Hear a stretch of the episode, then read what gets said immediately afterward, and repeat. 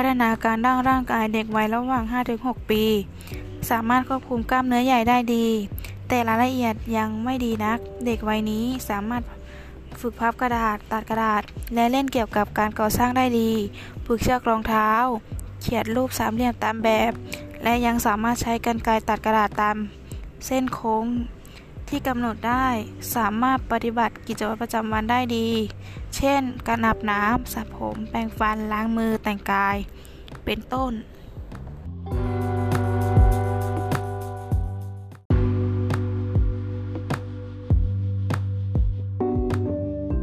5. พัฒนาการด้านร่างกายเด็กวัยระหว่าง 5-6 ปี สามารถควบคุมกล้ามเนื้อใหญ่ได้ดี แต่รายละเอียดยังไม่ดีนัก เด็กวัยนี้สามารถ ฝึกพับกระดาษ ตัดกระดาษ และเล่นเกี่ยวกับการก่อสร้างได้ดี ฝึกเชือกรองเท้า เขียนรูปสามเหลี่ยมตามแบบ และยังสามารถใช้กรรไกรตัดกระดาษตาม เส้นโค้ง ที่กำหนดได้ สามารถปฏิบัติกิจวัตรประจำวันได้ดี เช่น การอาบน้ำสระผม แปรงฟัน ล้างมือ แต่งกาย เป็นต้น